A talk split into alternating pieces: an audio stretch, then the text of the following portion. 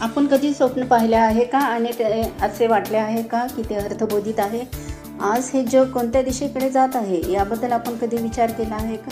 पवित्र शास्त्रातील भविष्यवाणीचे स्पष्टीकरण व प्रगटीकरण यामध्ये आपण मी कॅमी ओटमान आहे मी उपाध्यक्ष आहे.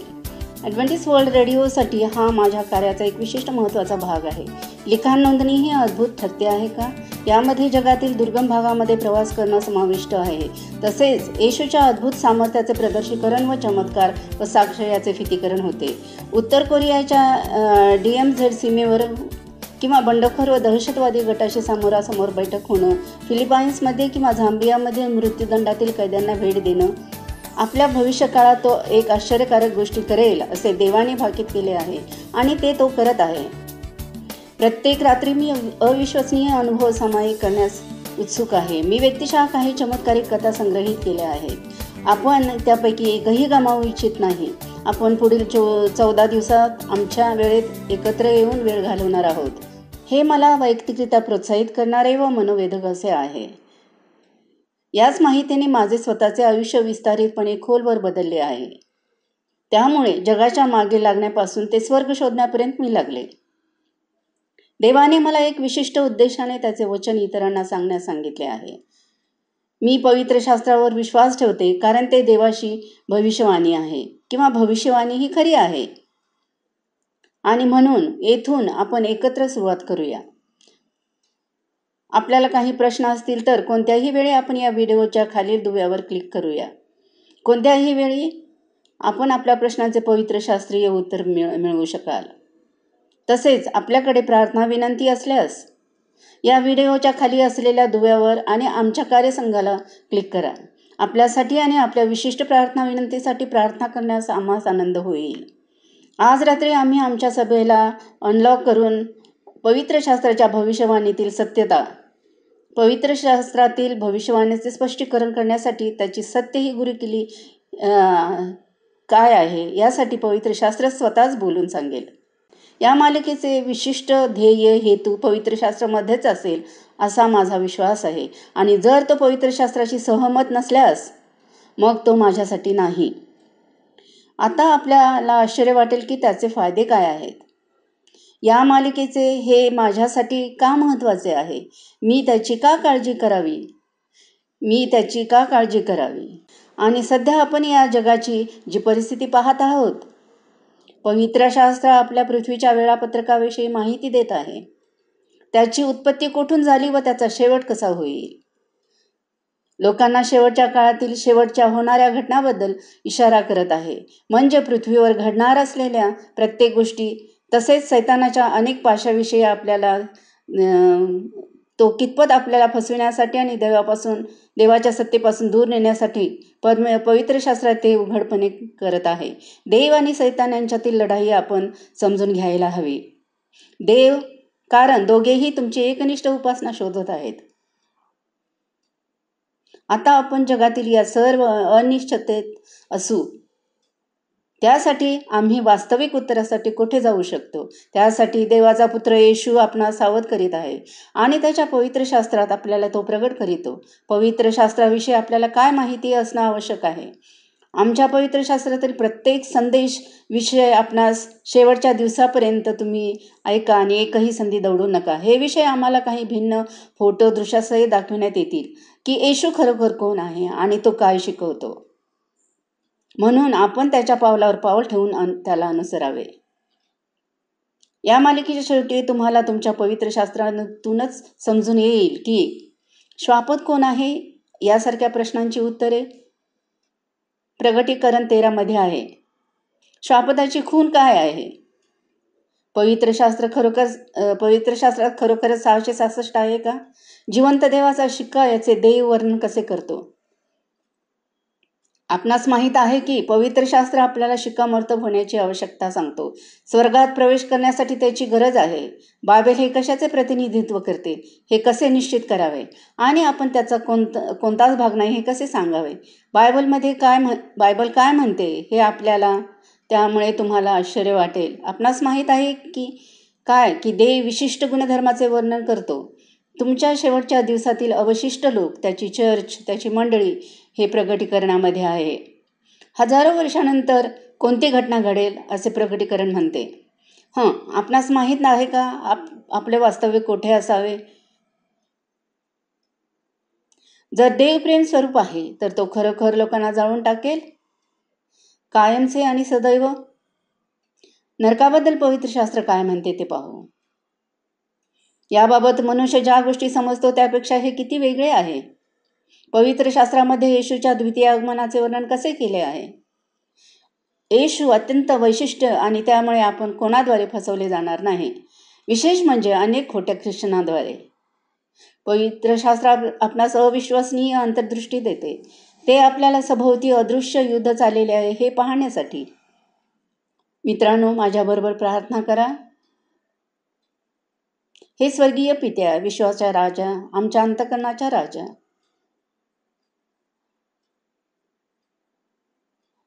प्रभू मी तुला विनंती करते की तू मला आत्म्याने व पवित्र आत्म्याने भर. फक्त तुझ्या शब्दाने माझ्या ओठांना अभिषेक कर. आणि आम्हा प्रत्येकास तुझ्या पवित्र देवदत देवदूतांनी वेढून टाक. कारण आज रात्री आम्ही आपल्या जगाचा अभ्यास करणार आहोत. येशूच्या मौल्यवान व सामर्थ्यशील नावामध्ये मागते म्हणून तू ऐक. आमेन. मित्रांनो तुम्ही या अदृश्य युद्धामध्ये कसे काय समाविष्ट असणार आहात? पृथ्वीवरील ही लढाई आहे. आपण आज रात्री भविष्य या संदेश विषयात कसे समाविष्ट होऊ शकाल? की नाही यावर आम्ही आमचे भविष्याचे सत्य उलगडून संदेशास सुरुवात करणार आहोत. पवित्र शास्त्रातील भविष्यवाणी खरी ठरले हे खरी ठरली आहे त्याची आम्ही का काळजी करावी? कारण आपले वय आपले लिंग महत्त्वाचे नाही. किंवा आपण या ग्रहावर कोठे राहतो हे महत्त्वाचे नाही. तुम्ही तिथे आहात व उपस्थित आहात. या भविष्यवाणीचा केंद्रबिंदू म्हणून आपल्याला त्या ठिकाणी असावे की नसावे? चला तर मग आपण पाहूया भविष्यवाणी परिस्थितीत आपण कसे शिकाव करणार आहोत. आपले जग ग्रह पृथ्वी मानवजाती या प्रदेशासाठी आपली लढाई चालू असणार आहे. शत्रूचा हेतू प्रत्येक मानवी अंतकरणावर ताबा घेणं हा आहे. तुमचं आणि माझं अंतकरण हा शत्रूचा स्वतःचा प्रदेश समजतो. पवित्र शास्त्र या शत्रूला सैतान म्हणतो जो नरक नरकासाठी नमविला गेला आहे. मानवजातीवर विजय मिळवण्यासाठी तो खोटे बोलेल लबाडी करेल आम्हाला त्याच्या आधिपत्याखाली आणण्यासाठी त्याच्या नियंत्रणाखाली ठेवण्यासाठी चोरीही करेल. पण हे सर्व कसे घडेल? तर त्याचा पूर्व इतिहास समजून घेऊया. यासाठी आमच्याकडे खूप सोपा मार्ग व भरपूर वेळ आहे.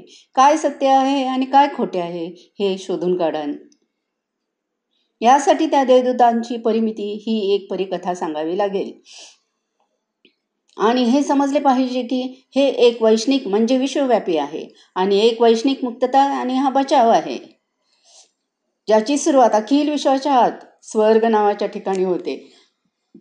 जे देवबापाचे घर त्या ठिकाणी तुम्ही हे असे होते हे लक्षात ठेवा. देवप्रेम स्वरूप प्रीती हेच त्याचे सर्व काही आहे.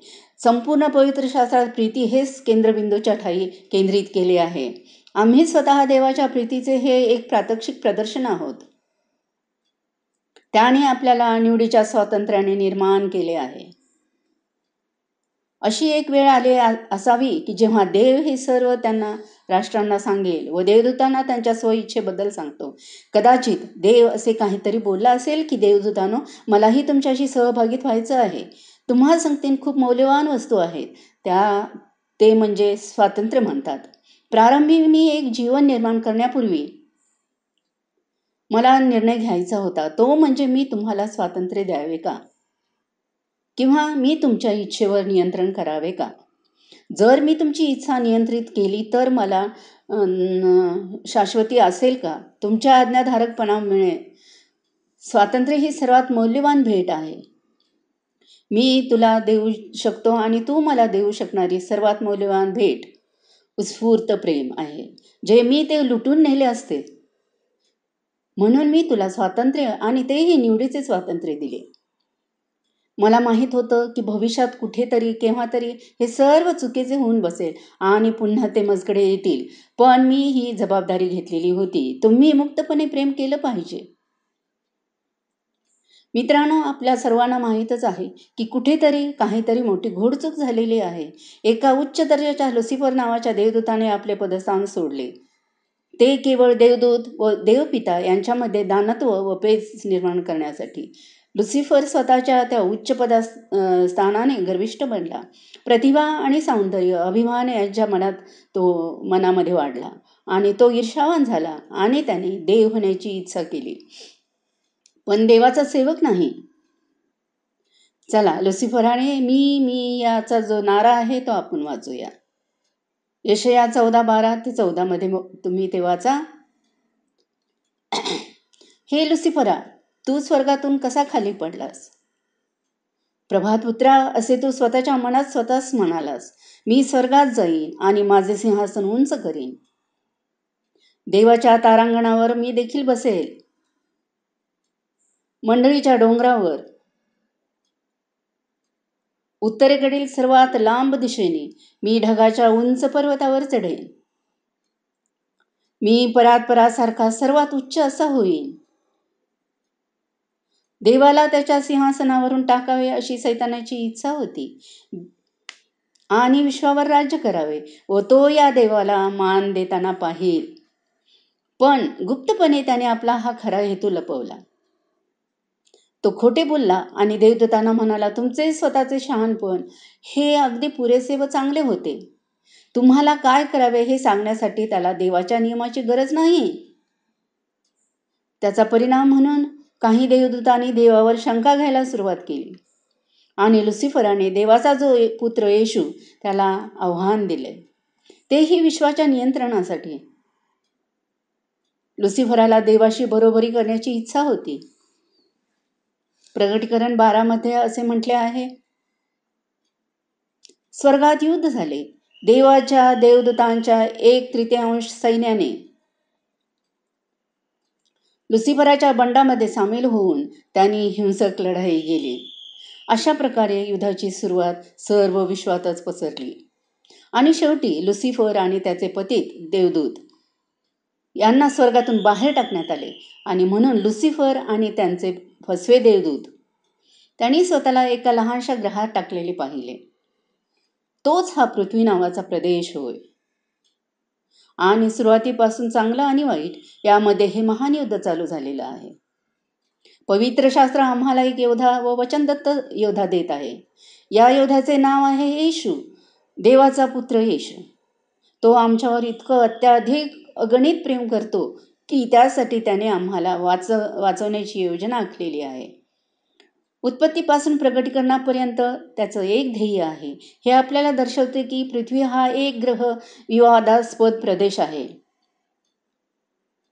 तेथे देवाला आपण पाहिजे आहोत आणि सैतानालाही आपण पाहिजे आहोत. आपण मानवाने ही भयंकर लढाई समजून घ्यायला हवी. पृथ्वीवर न दिसणारी शक्तीसेना पृथ्वीवर आहे. मित्रांनो हा जीवन मृत्यूचा विषय आहे. पवित्र शास्त्रामधील सर्वात पहिली ओळ ही सर्व क्षेत्राविषयी आहे. उत्पत्ती एक एक मध्ये प्रारंभी. देवाने आकाश व पृथ्वी निर्माण केली. हे वचन दोन प्रांत आणि दोन प्रदेश दर्शवतं. एक स्वर्ग आणि दुसरं पृथ्वी. उत्पत्ती बारा सव्वीसमध्ये देव म्हणतो आपण आपल्या प्रतिरूपाचा मनुष्य बनवू आणि आमच्या प्रतिरूपानुसार त्याचे वर्चस्व अधिराज्य असू द्या. अधिराज्य म्हणजे काय?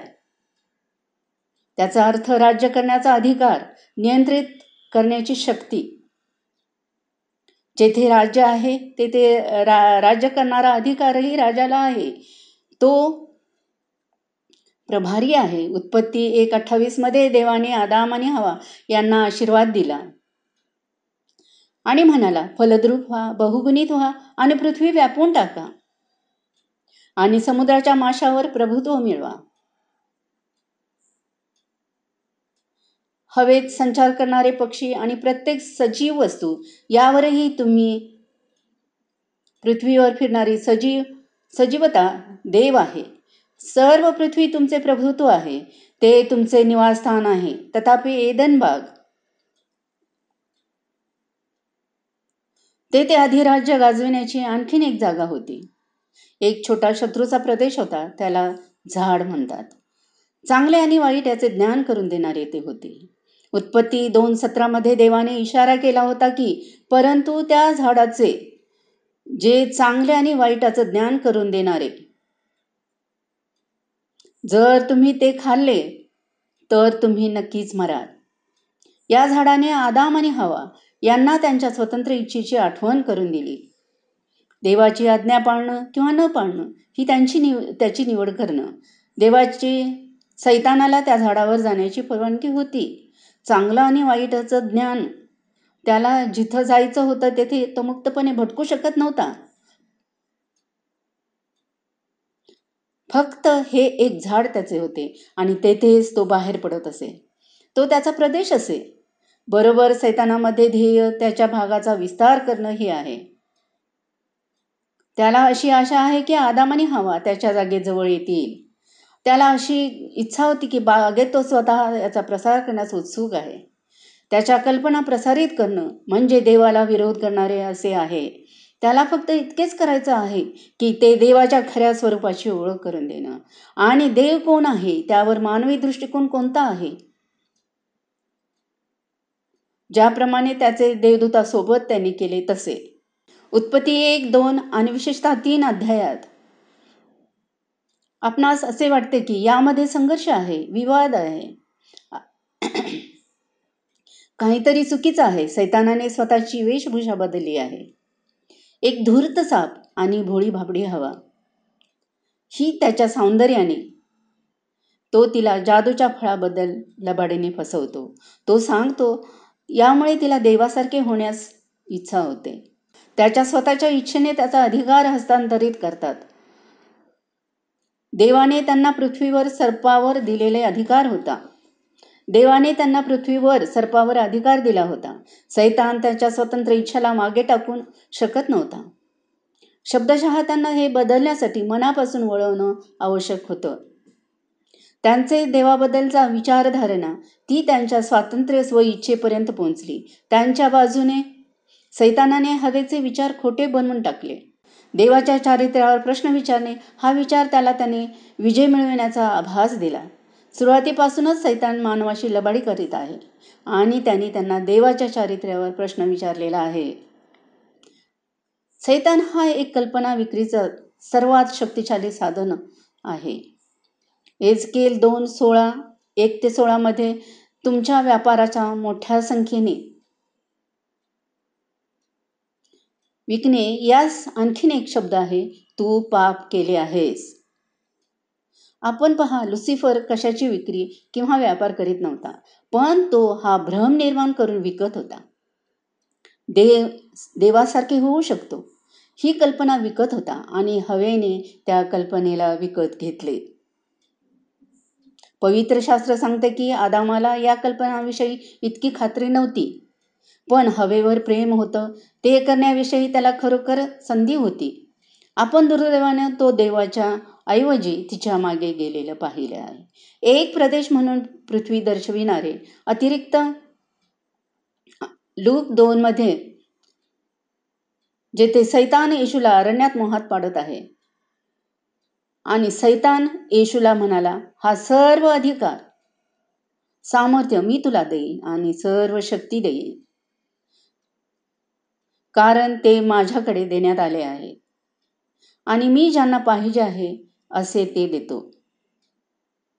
पवित्र शास्त्रातील हे लिखाण पूर्व गोष्टीने उलघडतो सैतान अशा गोष्टी बोलत आहे की काहीतरी घडलेलं आहे. पूर्वी कोणीतरी त्याला अधिकार दिलेला आहे. लक्षात घ्या की येशू असा वाद करीत नाही. हे देणं सैतानाचं आहे. येशू कोणत्याही क्षणी असे म्हणत नाही सैताना तू एक मिनिट थांब. पृथ्वी तुझी नाही. नाही. तर ते येशूला माहीत आहे की आदाम आणि हवेने हे हस्तांतरित केलेले आहे. देवाने त्या सैतानावर अधिकार दिलेला आहे. आता सैतानाला हा दावा करायचा अधिकार आहे. विकण्यास आणखीन एक शब्द तू पाप केले आहेस. पण तो हा भ्रम निर्माण करून विकत होता. दे सार देवासारखे होऊन तो कल्पना विकत होता आणि हवेने त्याच्या कल्पना विकत घेतल्या. पवित्र शास्त्र सांगते की आदामाला या विषयी खरोखर खात्री खात्री होती.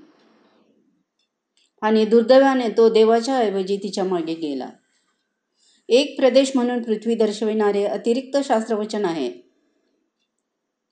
लूकमध्ये प्र प्रदेश शत्रूंच्या नियंत्रणाखाली जेथे सैतान येशूला अरण्यात मोहात पाडत आहे. आणि सैतान येशूला म्हणाला हा सर्व अधिकार सामर्थ्य मी तुला देईन आणि सर्व शक्ती देईन. कारण ते माझ्याकडे देण्यात आले आहे. आणि मी ज्यांना पाहिजे तसे ते देतो. पवित्र शास्त्रातील हे लिखाण पूर्व गोष्टीने उलगडतो. सैतान अशा गोष्टी बोलत आहे की काहीतरी घडले आहे. पूर्वी कोणीतरी त्याला अधिकार दिला आहे. लक्षात घ्या की येशू असा वाद करीत नाही. हे देणं सैतानाचं आहे. येशू कोणत्याही क्षणी असे म्हणत नाही सैताना तू एक मिनिट थांब. पृथ्वी तुझी नाही. नाही तर हे येशूला माहीत होतं की आदाम आणि हवेने हे हस्तांतरित केलेले आहे. देवाने त्या सैतानावर अधिकार दिला आहे. आता सैतानाला हा दावा करण्याचा अधिकार आहे. ते मिळविण्यासाठी आम्ही संरक्षणाची विचारणा केली पाहिजे. शत्रूंची स्थिती जाणून घ्या. एव्हान बारा एकतीसमध्ये येशू म्हणतो राज्यकर्ता किंवा राजपुत्र हे या जगाचे आहेत. त्यांना खाली टाकण्यात आले आहे. येशू संदर्भात म्हणत आहे की मी आता माझ्या प्रक्रियेस सुरुवात केली आहे. शत्रूवर वर्चस्व मिळवण्यासाठी सैतान त्यांना त्यांच्या पदवीने हाक मारतो. दुसरे करीत यातील या जगाचा शासक या चार वचनामध्ये चौघे त्यांना प्रेषित पौल अक्षरशः सैतान म्हणतो. या जगाचा देव ज्याने त्यांना अंतकरणाने अंध केले आहे. अविश्वासार्य सैतान सध्या या जगाचा देव आहे. इफिस्करास पत्र दोन दोन मध्ये सैतान म्हटलेलं आहे. सामर्थ्यवान वायुराजपुत्र म्हटलं आहे. याचा अर्थ का? असा नाही की तो प्राणवायूचाही पुरवठा नियंत्रित करतो. याचा अर्थ तो अनैतिक वातावरणाचा राजपुत्र आहे. किंवा या जगाच्या संस्कृतीचा आहे. पाऊल पहिले एव्हान एकोणीस एकमध्ये संपूर्ण जग व्याप्तीने व्यापले आहे. अनैतिकतेचा प्रभाव याचा अर्थ काय? पवित्र शास्त्र येथे चित्र रेखाटत आहे असे चित्र तुम्हाला दिसत आहे. त्या काळात आमची संस्कृती त्या दिवसाच्या लोकप्रिय मताने प्रभावित झालेली दिसत आहे. सामाजिक प्रवृत्ती म्हणजे देहाची वासना. डोळ्यातील वासना आणि जीवनाचा अभिमान. ही सैतानाची तत्वे आहेत देवाची नाहीत ज्यावर आपले संपूर्ण जग कार्य तर आहे. आता येथे अदृश्य युद्धाचा एक मनोरंजक अंतर्भाव आहे. योबाच्या एका अध्यायात असे लिहिले आहे की ऊस देशात एक मनुष्य होता. त्याचे नाव योब होते आणि तो मनुष्य निर्दोष होता. आणि तो सात्विक आणि जो देवाचे भय धरणारा आणि सदाचारणी होता. मग काही वचनानंतर योग एक सहा मध्ये म्हणतो ते स्वतःला परमेश्वरा सामोरे जाण्यासाठी आले. आणि सैतान देखील त्याच्यामध्ये आला. हम्म. हे वचन आम्हाला संयोगेबाबत सूचित करत आहे. तुम्ही आता पहा यावेळी एक वेळ होती आणि एक जागा होती. आणि प्रभू परमेश्वराने एक देवाच्या मुलाची मुलांना बोलावले. ते राहत असलेल्या त्यांच्या प्रांतातून प्रवास करत आलेत. विश्वामध्ये इपिस्करांना येथे पौलाने देवाचे पुत्र म्हणून संबोधित केलेले आहे. राज्य आणि अधिकार म्हणजे सत्ताधीश आणि अधिकारी. स्वर्गीय विश्वात सैतान अगदी आतुरतेने येतो. या स्वर्गीय सभा संयोजनासाठी योग एक सातमध्ये लक्षात घ्या. देवाने सैतानाला विचारले तू कोठून आला आहेस? तू इथे काय करीत आहात तुम्ही इथे काय करीत आहात? असे देव म्हणत नाही. येथून निघून जा असेही तो म्हणत नाही. देव सैतानाला त्याचा मूळ मुद्दा विचारतो.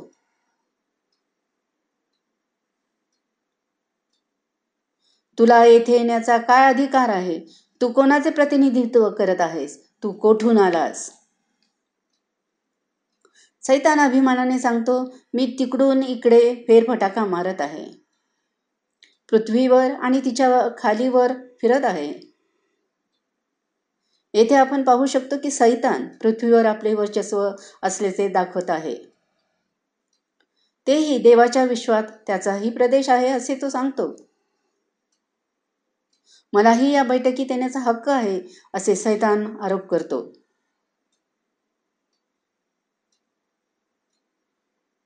मी माझ्या मालकीच्या ग्रहाचे प्रतिनिधित्व करण्यासाठी येथे असू शकतो. आठव्या वचनात देव काय उत्तर देतो ते पहा. हां असे आहे का? अरे सैताना तू पृथ्वीचे प्रतिनिधित्व करतोस असे तुला वाटते का?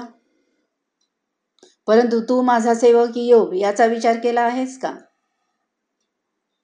ते तुझ्या विचारांचा किंवा जगण्याच्या मार्गाचा अवलंब करत नाहीत.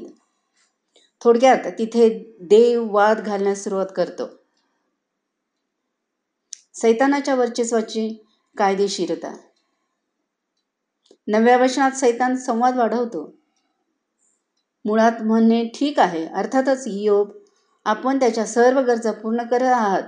तुम्ही मला येथे घेतल्यामुळे नक्कीच तो आपल्या मागे येणार आहे. त्याला सर्व आशीर्वादासह तू तृप्त केलेलं आहेस पण आठव्या वचनात देव मनुष्याकडे लक्ष देतो. हे मला आठवते की आणि म्हणतो अरे पण जगात माझे पाय रोवले गेले आहेत. माझ्याकडे आणि माझ्या तत्वांचे प्रति प्रतिनिधित्व करणारा कोणीतरी आहे. आणि पृथ्वीवरील माझे राज्य आहे. सैताना आम्ही हार मानत नाही. मोठ्या संघर्षाने तुला आम्ही जग देणार नाही. तुझ्याकडे तर नाहीच नाही. कारण माझ्याकडे अजूनही काही निष्ठावंत लोक आहेत जे मला या जगात पूर्णपणे अनुसरण करण्याचे निवडतात. आणि यापैकी एक इयो माझा मनुष्य आहे. म्हणूनच इयोब एक दहामध्ये सैतान दोषारोप करतो. बरं तू त्याला संरक्षक कुंपण दिलेले आहेस. इयोब आणि त्याच्या घरातील त्याच्याकडे सर्व काही तू दिलेलं आहेस. त्याचा स सत्कार्याचा केलेला आहेस. म्हणून त्याचे कळप व तारे व सारे संपूर्ण देशात पसरलेले आहे. आता इयोबाच्या संभव सभोवतालचे कुंपण व ती बाग होती किंवा झुडपाचे गुच्छ होते का? नाही. त्याचे उत्तर स्तोत्र चौतीसमध्ये आहे जो माझा एक आवडता उतारा आहे. जेथे असे म्हटलेले आहे की प्रभूच्या दूताने त्यास त्याच्यावर छावणी टाकली. जे त्याचे भय धरतात तो त्यांना वाचवतो. आणि तो त्यांना वाचवतोच. हे कुंपण म्हणजे देवदूतांचे संरक्षण कवच आहे. त्याचे देवदेवता आहेत. त्यांच्या निष्ठावंत अनुयाच्या सभोवताली ते आहे. सैतान देवाकडे विनवणी करतो की तू आपले हे कुंपण काढून नये आणि मी योबाला परत घेऊन जाईन आणि मग तो तुझी सेवा करणार नाही. तर योबाला हे संरक्षक संरक्षात्मक कुंपण का आहे? तेही पालक देवदूतांचे. योबाला रहस्य माहीत होतं. मित्रांनो मनुष्याने विचारायला हवं. देवाच्या संरक्षणासाठी जेणेकरून देव त्याचे रक्षण करू शकेल. हे सहकारी प्रयत्न दोघांचे आहेत. दिव्य देव आणि मानव. प्रार्थना ही युद्धासारखी कार्य करते याचा तुम्ही विचार करा. तुम्ही तुमच्या सैतानाला हाक मारत आहात? की विश्वातील वास्तविकतेच्या नियमांना बोलावत आहात की आपण त्याचे पालन केलेच पाहिजे. संरक्षणासाठी व ते मिळवण्यासाठी आम्ही संरक्षणाची विचारणा केली पाहिजे. योबा अकरा या वचनामध्ये सैतान देवाची कुचेष्टा करतो की पहा पहा योग तुझ्या तोंडावर तुला शाप देईल. आता या गंभीर सत्यतेचा विचार करा. जर योबाने देवाला शाप दिला असेल देव त्याचे रक्षण करू शकणार नाही काय? देव इतर इयोबाला सैतानाच्या प्रदेशात ठेवेल का? परंतु इयो पुढे म्हणतो प्रभूचे नाव धन्य असो. आणि देवाचा माणूसच राहतो. अशा प्रकारच्या लढाईत वारंवार होतात आणि सैतान लोकांना त्रास देतो. ते देवाची स्तुती करण्याऐवजी देवाला शाप देतात. जर लोकांना हे समजले असते तर देवाचे अस्तित्व काढून टाकतील. त्याच्यापासून ते दूर करतील. सैतानाविरुद्ध पाप पापी लोकांचा एकमात्र उपाय म्हणजे प्रार्थना. प्रार्थना ही युद्धाची क्रिया करते परंतु आश्चर्यकारकपणे बहुतेक लोक प्रार्थना करण्यास विसरतात आणि त्यामुळे सैतानाचा फायदा होतो. त्याच्या आयुष्यात परंतु ऐका आमच्याकडे काही एक रोमांचक बातम्या आहेत. सर्व पृथ्वीवर आणि त्यापासून खाली व वरपर्यंत. पृथ्वीच्या उत्पत्तीच्या अध्यायामध्ये तिसऱ्या अध्यायामध्ये देव आम्हाला त्यातून बाहेर निघण्यास एक मार्ग वचनबद्ध करतो. या भविष्यवाणीत देव भविष्यवाणी करतो व तुमच्यासाठी एक योद्धा वचनदत्त असा देतो. तो एक तारणारा तारणहारा आहे. असे सांगतो. देव आदाम हवा यांच्या सुनावणीत सैतानाशी म्हणत आहे आणि तो म्हणतो मी परस्परामध्ये वर स्थापीन म्हणजे दुश्मनी किंवा द्वेष आणि तेही तू व सैतान आणि स्त्री त्यांच्यात तुझी संतती आणि तिची संतती. आणि तो तुझी टाच फोडील आणि तू त्याचे डोके फोडशील. तो तुझी टाच फोडील या वचनामध्ये देव त्या स्त्रीला सोडवत आहे. नंतर ती पवित्र शास्त्रात आपण चर्चेचे प्रतीक मानतो चर्चचे प्रतीक मानतो परंतु देव सैतानाला डोके काढू देत नाही काढू देतो. तो म्हणतो ऐक तू आदाम आणि हवेकडून नुकतीच पृथ्वी काढून घेतलेली आहेस पण मी एखाद्या महिलेमार्फत कोणाला तरी निर्माण करीन. बाळाला जन्म देण्यासाठी आणि जेव्हा ते बाळ जन्माला येईल तेव्हा तो एक एवढा होणार आहे. तो आम्हास गुप्त काही असे ठेवेल. आणि तो तुमचा सैतान त्याचे तो डोके फोडील. आणि तुम्ही त्याला इजा करा. अर्थात सैतान या पूर्वानुमानाचा प्रतिकार करतो. आपणही भविष्यवाणीची कल्पना करू शकता की वारसा कसा फिरत आहे. पण त्याच्या मानेवर उभे राहणं सुरू करण्यासाठी गेलंच पाहिजे. अरे खरोखर खेळ चालू झाला आहे. कारण लक्षात ठेवा सैतानाने आधीच एक तृतीयांश भाग आपणासोबत घेतलेला आहे. स्वर्गातील देवदूतापैकी त्याने आदाम आणि हवा हवावर विजय मिळवलेला आहे. आणि तेव्हा देव त्याला आव्हान देतो की तेव्हा त्यांना त्यांच्या खोट्या गोष्टीवर विश्वास ठेवायला लावलेले आहे. या विवादास एक योद्ध युद्ध हे नाव दिलेले आहे. सैतान त्यांच्या शक्यतेबाबत चांगले वाटत नाही चांगले वाटत असेल. पण सैतानाला त्याच्या मार्गावर काय आहे याबद्दल काही माहीत नाही. तो अपेक्षा करतो की ही शक्तीची लढाई असेल. परंतु देव युद्ध जिंकण्याचा मार्ग पूर्णपणे अनपेक्षित आहे. परंतु देव युद्ध जिंकण्याच्या मार्गावर आहे. काय होणार आहे हे जाणून घेण्यासाठी सैतानाला कोणताही मार्ग नाही. सैतानाला सांगितले की कोणीतरी एक जण येऊन त्याचे डोके फोडील. प्रभू जे काही सांगत आहे तेच मजसाठी असेल. देव स्वतः मानव म्हणून येईल. प्रत्येक आत्म्यासाठी चांगले आणि वाईट यांच्यात युद्ध असेल. याचा अर्थ तुम्ही आणि मी आणि आपण यात पाहिजे की नाही? मित्रांनो याची जाण आपणही करून घ्यावी. पवित्र शास्त्र हे योग्य आहे. हे आपण आपल्या मनात स्थापित केलं पाहिजे. आणि आम्ही त्यावर भरोसा ठेवून त्यावर विश्वास ठेवू शकतो. आणि पवित्र शास्त्रामधील एक महत्त्वाची केंद्रीय कहाणी आहे. दानियलाचा दुसरा अध्यायामध्ये ती आढळते जेथे राजा नभुखदनेसर याचे स्वप्न आहे. दानियलाच्या पुस्तकात देव आपल्याला हे दाखवतो मानवतीची वेळापत्रक दर्शविण्यासाठी अंतर्गत दृश्य दाखवतो. पृथ्वीवरील प्रांत आणि राज्य. जेणेकरून देव कोण आहे? यात कोणतीही शंका राहणार नाही. कारण तो सुरुवातीपासूनच शेवटच्या काळाची घोषणा करीत आहे. यशया अठ्ठेचाळीसमध्ये देव स्वतःबद्दल काय म्हणतो ते पहा. वचनमध्ये आणि दहामध्ये. मी देव आहे माझ्यासारखा दुसरा कोणीही नाही तो शेवटी जाहीर करीत.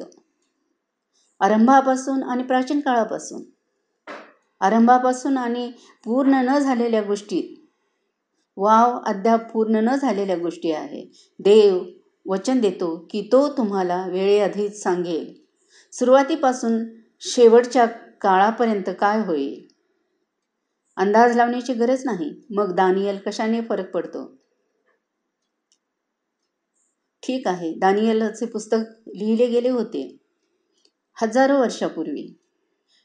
ती महत्त्वाची माहिती भरून काढत आहेत. आजच्या जगासाठी.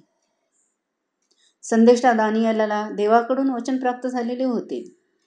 जगाच्या इतिहासाला आकार देणाऱ्या राज्याविषयी. ही छोटीशी भविष्यवाणी आपल्याला मूलभूत गोष्टीसाठी मदत करते. दानियल आणि प्रगटीकरणातील अधिक अद्भुत प्रभावी भविष्यवाण्या प्रगट करतात. दानियल या महान वादविवादीय संघर्षीय वचनाची चर्चात्मक विषय बनवावा. चांगली शक्ती आणि वाईट शक्ती. त्यावेळी या ग्रहावर एक महान शहर अस्तित्वात होतं. बाबेल चला प्राचीन राजाच्या राजवाड्यात जाऊ. रात्रीही चमकणाऱ्या सोन्याने ते बनविलेले होते. आणि आपल्याला असे दिसून येते की राजा नभोखदनेसे तळमळत आहे. या कुशीवरून त्या कुशीवर तो होत आहे. कारण त्या त्याच्या शाही बंगल्या पलंगावर दुसरं एक कोणी नव्हता. त्याचे एक स्वप्न होते. अचानक तो उठतो तो खूप अस्वस्थ झाला आहे. जरी ते काही वर्षापूर्वीच पडले होते त्याला ते स्वप्न पडत आठवत नाही. त्याला माहीत होतं की हे विलक्षण स्वप्न होतं. खरंच हे देवाने दिलेलं भविष्य भविष्य सूचक स्वप्न होतं. पुढील अडीच हजार वर्षाचा इतिहास होता. नभुखदनेसराच्या कारकिर्दीत नभुखदनेसराला स्वप्ने पडली. त्याचा आत्मा फारच अस्वस्थ झाला की त्याची झोप उडाली. त्याने आपल्या ज्ञानी माणसांना जादूगारांना आणि ज्योतिषांना बोलावले आणि जादूगार व खासदी यांनाही राजवाड्यात बोलावले. आता आपण विचार करू शकता किती अभि येथे एक राजा आहे त्याला एक स्वप्न पडले आहे आणि ते स्वप्न सांगण्यास तो मंत्र्यांना बोलावत आहे. प्राचीन काळात राजाने हेच केले. ते शहाणे अंतर प्रेरक मानले गेले होते. या प्रकारचे एक वैशिष विशिष्ट कार्य होतं. जादूगार टोणा फेकून तो देतो आणि आकर्षकपणे तो वाचत वाच वाचक बनतो. जादूगार तो गुढ गोष्टी शोधत राहतो ज्योतिषी तारे पाहत असत. त्याला काय करावे हे सांगण्यासाठी ही खरोखर प्राचीन परंपरा आहे की ती जिवंत आहे? आणि आज कशी काय आहे ही बरं अध्यक्ष आणि पंतप्रधान आज या प्रणालीचा वापर करतात का? हो ते करतात. राजा नभोखदनेसरने त्यांना सूचना दिल्या. काल रात्री मला काय स्वप्न पडलेले आहे ते सांगा आणि मला त्याचा अर्थही सांगा. मला माहीत आहे की हे अत्यंत महत्त्वाचे होते परंतु मला ते आठवत नाही. माझ्या स्वप्नाचा अर्थ काय आहे? शहाण्या माणसाने उत्तर दिले दानियल दोन चारमध्ये हे राजा चिरंजीव असा. आपल्या सेवकांना स्वप्न सांगा आणि मग आम्ही त्याचा अर्थ सांगू. हसून राजा म्हणतो अरे राजा मी काय स्वप्न पाहिले ते मला माहीत नाही. हे तुला दिसत नाही काय? देवाने त्याचे हे स्वप्न रहस्यमयपणे त्याच्या मनातून काढून घेतलं होतं. दानियल दोन नऊ मध्ये राजा आग्रह करतो म्हणून मला स्वप्न सांगा. आणि मगच मला समजेल की तुम्ही मला त्याचा अर्थ सांगू शकाल किंवा नाही. दुसऱ्या शब्दात तुम्हाला माहीत असलेले ढोंग करू नका. खरोखर तुम्हाला काहीही माहीत नाही. तुम्ही भविष्य समजणाऱ्यातले नाही. आता मला हे सिद्ध करा की मी ते काय स्वप्न पाहिले होते. म्हणून दानियल दोन दहा मध्ये खासदी बोलावलेल्या गटात उच्च शिक्षित कोण होतं? आजच्या बुद्धिमत्तांना त्याचा निषेध केलेला आहे. आणि म्हणाले पृथ्वीवर कोणीही नाही. राजाचे हे प्रकरण कोण सांगू शकेल? आणि तेही खरे होते. पृथ्वीवर कोणीही करू शकत नव्हते. राजाने काय विचारले? देवाने हे स्वप्न राजाच्या मनातून काढून टाकले होते. जेणेकरून ते या सर्व बनावट माहिती देणाऱ्या खासदारांना उघड करणार होते. स्वर्गातील देवच राजाला हे स्वप्न पाडले होते. ते प्रगट करू तोच करू शकणार होता. तेही बेडरूममध्ये आणि फक्त तो स्वर्गात अचूकपणे भविष्यवाण्याबद्दल प्रगट करू शकतो. राजाच्या सर्व ज्ञानी माणसांना ठार मारण्याचा आदेश देण्याबद्दल बातमी पसरली. दानियालापर्यंत ती पोहोचली आणि तुम्ही पाहता दानियल काही पण तो राजाच्या शहाण्यापैकी एक होता. जेव्हा दानियालाने विचारले की याला का मारले जाईल? दानियाला राजासमोर जाण्याची परवानगी मिळाली. आणि तो राजाला म्हणाला राजा मला थोडा वेळ द्या मला जाऊ द्या कारण मी जाऊन माझ्याच वर्गातील देवाला प्रार्थना करून विचारेन. आपण आपल्या शयागृहात होता. आणि मी परत येईन आणि आपणाला हे स्वप्न पाहिले आहे ते समजावून सांगेन. म्हणून दानियालाने प्रार्थना केली आणि देवाने स्वप्न प्रगट केले. देवाने त्याचा अर्थ त्याचा सेवक दानियले याला सांगितला मित्रांनो देवाची रहस्य तुम्ही पहा. प्रार्थना करणाऱ्यांना कोणीही स्त्री व पुरुष यांना तो तृप्त करतो. म्हणून दानियल दोन तेवीसच्या वचनामध्ये तो म्हणतो माझ्या पूर्वजाच्या देवा मी तुझे उपकार मानतो आणि तुझी स्तुती करतो. तू मला शहाणपण आणि सामर्थ्य दिलेले आहेस. मग नंतर दानियल राजासमोर जातो. मग ज्ञानी माणसाने हे खरे असल्याचे सांगितले. ज्ञानी किंवा ज्योतिषी किंवा कोणताही जादूकार हे स्वप्न प्रगट करू शकला नसता. आणि दानियल दोन मध्ये म्हणतो पण जो देव आहे तो हे सर्व काही करू शकतो. राजा नभुखंदेसराला पुढील काळात काय घडले आहे हे सांगितले. घडेल. हो, अच्छा. हां मला हे आवडतं. तो देवाला सर्व श्रेय देतो. तो स्वतः घेत नाही हे महत्त्वाचं आहे. आपण पहा या ग्रहावर दोन धार्मिक प्रणाली आहेत. सध्या एकच प्रणाली म्हणजे मनुष्य केंद्रित प्रणाली आहे आणि दुसरी म्हणजे देव केंद्रित आहे. आणि ही शाळा या ग्रहावरील प्रत्येकासाठी लढाई आहे. आपणास आश्चर्य वाटेल की आजची कोण वकिली करत आहे? एक मनुष्यकेंद्रित धर्म जसे आपण या संपूर्ण मालिकेतून जात आहोत. मित्रांनो तुम्ही स्वतःकडे पहा आणि आता पुन्हा दानियालाकडे पहा.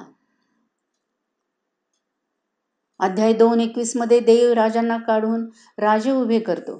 मला ते आवडते. म्हणून मी एक गोष्ट केलेली आहे. पृथ्वीवरची राज्य कशी तयार होतात आणि कशी अदृश्य होतात ही भविष्यवाणी आपल्याला काळाच्या ओघात खाली आणते. दानियलाच्या काळापासून ते बाबेल देशातून मेसापोटिमिया ग्रीस आणि रोम तसेच युरोपच्या सध्याच्या विभाजित साम्राज्यापर्यंत मित्रांनो दानियल दोन अध्याय हा आमच्या काळासाठी आहे. जसे देव म्हणाला शेवटल्या काळात देव दानियलाला प्रगट करेल. एकतीसाव्या वचनात राजा तुम्ही पाहत पाहत होता. एक छान पुतळा तो उत्तम भव्य पुतळा होता. ज्याचे वैभव उत्कृष्ट होते आणि ते तो आणि त्याचा रेखांश अप्रतिम होता. तो पुढे सांगतो या पुतळ्याचे डोके सोन्याचे छाती आणि हात त्याचे चांदीचे त्याचे पोट व मांड्या काशाचे होते. त्याचे खालील पाय लोखंडाचे आणि पावलं काही लोखंड व माती मिश्रित अंशतः माती मिश्रित होती. तू हे पाहत आहेस. तो लोखंडी आणि माती मिश्रित पायावर पडून त्याचे तुकडे तुकडे झाले. नंतर पस्तीसाव्या वचनात मग लोखंडनी चिकणमाती कास्य सोनी आणि चांदी एकत्र चिरडले गेले. आणि उन्हाळ्याच्या मळणीच्या मजल्यावरील भुशासारखे झाले. पवित्र शास्त्र युद्धाचे प्रतीक असलेले वारे त्यांना घेऊन गेले जेणेकरून त्यांचा कोणताही शेष भाग हाती लागला नाही. दानियल दोन छत्तीस ते अडतीस मध्ये हे स्वप्न आहे. आता तो स्वप्नाचा अर्थ राजाला सांगू लागला. राजा तू राजांचा राजा आहेस तू सोन्याचे मस्तक आहेस. सोन्याचे डोके बाबेलचे प्रतिनिधित्व करते. किंवा नबुखदनेसराचे राज्य. त्याच्या साम्राज्याने सहाशे पाच पासून ते इसवी सणापूर्वी पाचशे पस्तीस पर्यंत. नबुखदनेसराने एक अतिशय विलक्षण स्थापना केलेली होती. त्याचे संपूर्ण जगातील सर्वात श्रीमंत साम्राज्य होते. त्याचे राज्य सोन्याने मडलेले होते. फक्त एका मंदिरासाठी नभोखदनासराने अठरा टन सोने वापर केलेला होते. हे सोने सोळा हजार किलोग्राम एवढे असे होते. त्याने आपल्या राणीसाठी हँगिंग गार्डन देखील बांधले होते. प्राचीन जगाचे हे एक आश्चर्य होतं. हे खरे आहे की सोने एक मौल्यवान धातू आहे. जरी चांदी कमी किमतीची असली तरी ती अजून कडक आहे. आपण पहा प्रत्येक राज्य तत्वज्ञानावर तत्वज्ञानावर चालते. पूर्वापार राज्य तत्व व मानवनिर्मितीची शिकवण.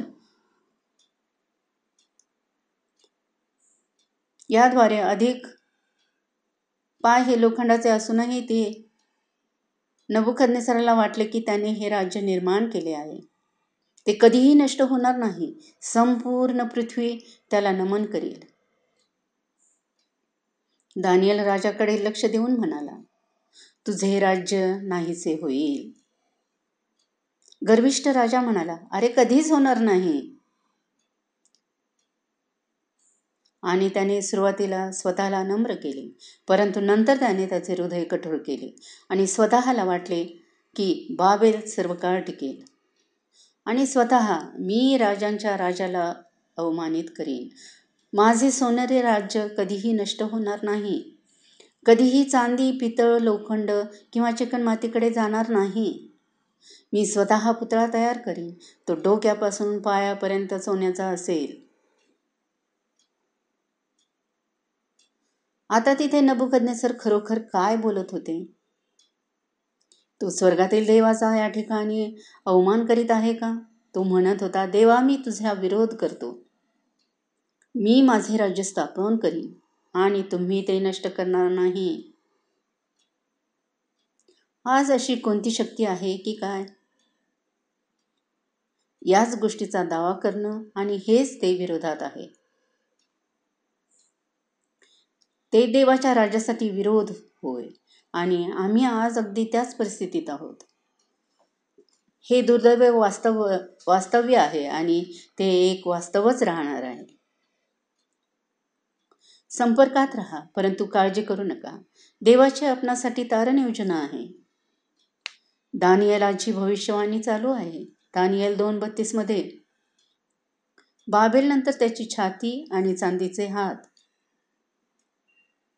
अजून एक राज्य उदय उदयास येईल. आणि पाहू मेदी आणि पारशी.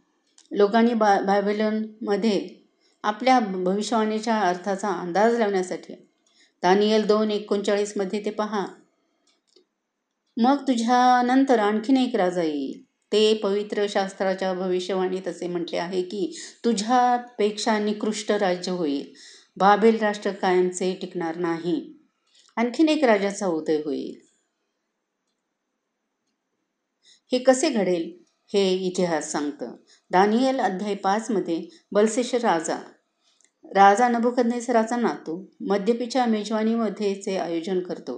त्याच्या हाताने अधिकार्यासाठी ते द्राक्षरस वाहत असताना संगीत चालू होतं. त्यामुळं लांब असलेले लोकही जवळ आले होते. त्यांच्यात भव्य पोशाख केलेली महिला होती. ती मदधुंदतेत त्यांच्यासमोर राहत होती. मोहक संगीत आणि मोहक अनैतिकता. देवाने बलसिशराच्या मेजवानीस अडथळा घातला. एक रक्तहीन हाताने भिंतीवर हे शब्द लिहिले गेले. मेने ज्याचा अर्थ असा की देवाने आपल्या राजाची गणना केली आहे आणि ते संपविले तर केल म्हणजे आपले वजन केले गेले. शेवटी हवे असलेले सापडले. परसे सुना म्हणजे परसे तू म्हणजे तू उन्हा भरलास. तुझे राज्य विभागले गेले आहे. लोखंड का? जर आपले उत्तर होय असेल तर खालील दुवा क्लिक करा. आणि आमच्या कार्यसंघाला तुमच्यासाठी प्रार्थना करण्यास आवडेल. आणि आजची रात्र बंद करण्यापूर्वी आपण एकत्र प्रार्थना करूया. स्वर्गीय पित्या तू एक सामर्थ्यवान देव आहेस. यात राज्य बसविण्याची आणि राज्य काढून टाकण्याची शक्ती आहे. आज रात्री आम्हाला अगोदर कळविल्याबद्दल आम्ही तुला धन्यवाद देतो. आपण आमचे संरक्षण कसे कराल आणि कसे द्याल? हे तु तुमच्यावर तुझ्यावर येशूच्या बहुमोल सामर्थ्याच्या नावावर विश्वास ठेवतो. मित्रांनो मला तुमच्याशी येथे परत भेटण्यास आवडेल. उद्या रात्री आम्ही एक विशेष अभ्यास करणार आहोत. भविष्यात काय घडणार आहे याची चिन्हे आपण पाहणार आहोत. तेही येशू येण्यापूर्वी. पवित्र शास्त्रात कोविड नाईन्टीन आहे का? आमचा पुढील विषय चिन्हे गमावू नका. देव आमच्यावर खूप प्रेम करतो. तो आपल्याला आगाऊ इशारे देतो. कारण आम्हाला घाबरविण्यासाठी नाही तर आम्हाला माहिती देण्यासाठी तो इशारे देतो.